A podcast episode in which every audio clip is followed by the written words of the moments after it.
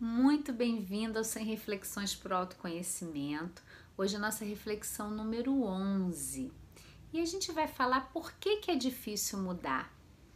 Eu recebo as mensagens das pessoas assim, Kelly, é tão bom a gente olhar o autoconhecimento, a gente buscar o autoconhecimento, mas por que que é tão difícil mudar aquelas coisas que eu já sei que vão acontecer?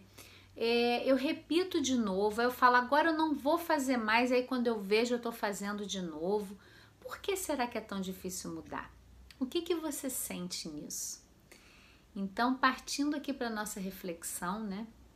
E lembrando sempre daquela história, eu não estou aqui falando verdades absolutas, é simplesmente a minha visão sobre isso, né? Como eu vivencio nos recursos que eu busquei também.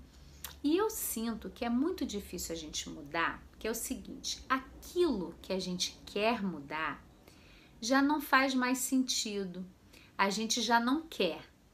E aí você fala, poxa, mas se eu não quero isso, por que que eu simplesmente não mudo? Né? Simples assim, é só mudar. Porque tudo que você deseja mudar, qualquer padrão repetitivo que você tenha, ele já foi um recurso na sua vida. E é aí que está o grande segredo. Que a gente precisa olhar para nós, para todo o nosso processo, com muita amorosidade, até para esses padrões que a gente quer mudar. Então, eu vou trazer um exemplo. Se você se sente é, muito reativa, ah, eu não levo o desaforo para casa, a pessoa falou, bateu, levou, pum. A reatividade, ela já foi um recurso para você. Talvez, se você não tivesse sido reativa no passado, você seria uma pessoa muito submissa hoje. Você aceitou muito o comando do outro. Então, a reatividade, ela foi uma força. Ela te ajudou a sair daquela situação, reagir e sair. E aí, olha como é difícil. Como que eu vou largar uma coisa que não me serve mais? Eu discuto muito com as pessoas, eu fico brigando, mas porque aquilo já foi um recurso. E aí, acolher com carinho. Que aquele ponto que você quer mudar já teve uma utilidade, já foi importante para você, facilita um pouquinho o processo de mudar esse padrão. Vou dar um outro exemplo. Se você se sente uma pessoa muito submissa, então vamos supor que você tivesse na sua casa, quando era criança, uma realidade muito violenta. E aí, aquela irmã ou irmão reativo sempre apanhava. E você ficava caladinha ali, encolhida, você acabou se protegendo. Foi o jeito que você encontrou de não apanhar ou de ficar meio esquecida. Ah, fulana não incomoda, ela não dá trabalho, olha lá, ó. Ela, ela fica quietinha. E aí, hoje, você se sente um pouco submissa, ou que não se expressa, ou que não coloca para as pessoas o que você acha. E aí, se você conseguir olhar com muito carinho para essa criança ferida que está dentro de você, e olhar para ela e ver que essa submissão, entre aspas, também foi um recurso, foi uma maneira que você conseguiu se proteger, aí você pode relaxar alguma coisa interna e hoje olhar na vida, você não é mais aquela criança, você não está mais sob aquela ameaça e aí talvez você consiga se expressar, ser menos submissa, se submeter menos ao que o outro quer para expressar o seu desejo. Faz sentido para você? É um pouco isso que eu sinto, né? O que traz uma dificuldade na nossa mudança. Existe muita coisa envolvida, mas lá no âmago, lá no fundo, aquilo que a gente quer mudar já serviu de recurso para a gente. Por isso que é tão difícil eu abrir mão.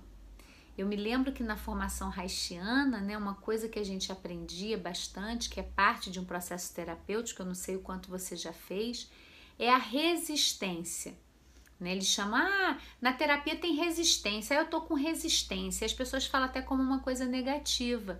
E eu, quando eu, eu comecei a ver isso, a trabalhar com as pessoas a resistência de uma forma amorosa, era impressionante como aquilo se abria.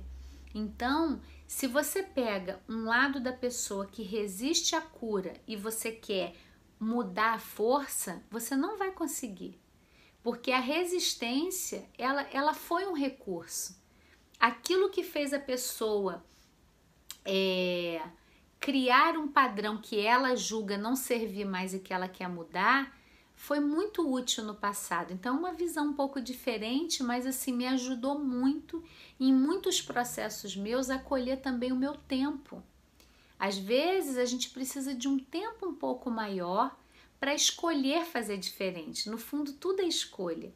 Mas se aquilo era tão precioso, imagina, uma submissão que te protegeu de algumas dores, ela teve um valor muito grande. Não é fácil abrir mão dela.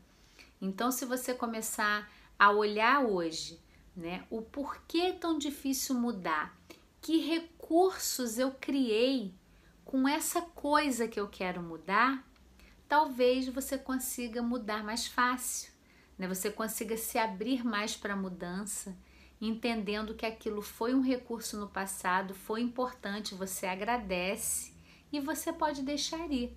Aí você pode optar e escolher pela mudança. E para mim o caminho do autoconhecimento é o caminho da gente abrir cada vez mais o nosso universo para escolhas, para se apropriar. Então por isso que no Planeta Eva, toda quarta-feira às quinze horas a gente tem vivências ao vivo, tem um link aqui nessa página para você inscrever e participar, tá? Você vai ter uma alegria ter você comigo nesse processo do autoconhecimento. A gente tem no canal do YouTube também a Odisseia Rumo ao Planeta Eva, que na verdade é Rumo ao Seu Coração, com quatro encontros que a gente fez, com vivências, muito gostoso, você pode acessar no YouTube. Tem no nosso site, planeta eva ponto com ponto br, o guia Sete Passos para cultivar qualidades femininas, que é um guia para você baixar e começar hoje mesmo a cultivar essas qualidades de autocuidado. E o Tantra Emocional, que é um curso em vídeo que eu gravei para você começar a cuidar das suas emoções com muita amorosidade. Então é isso, fico por aqui hoje e espero que você venha para o autoconhecimento, venha se conhecer para poder escolher pela mudança que você quiser.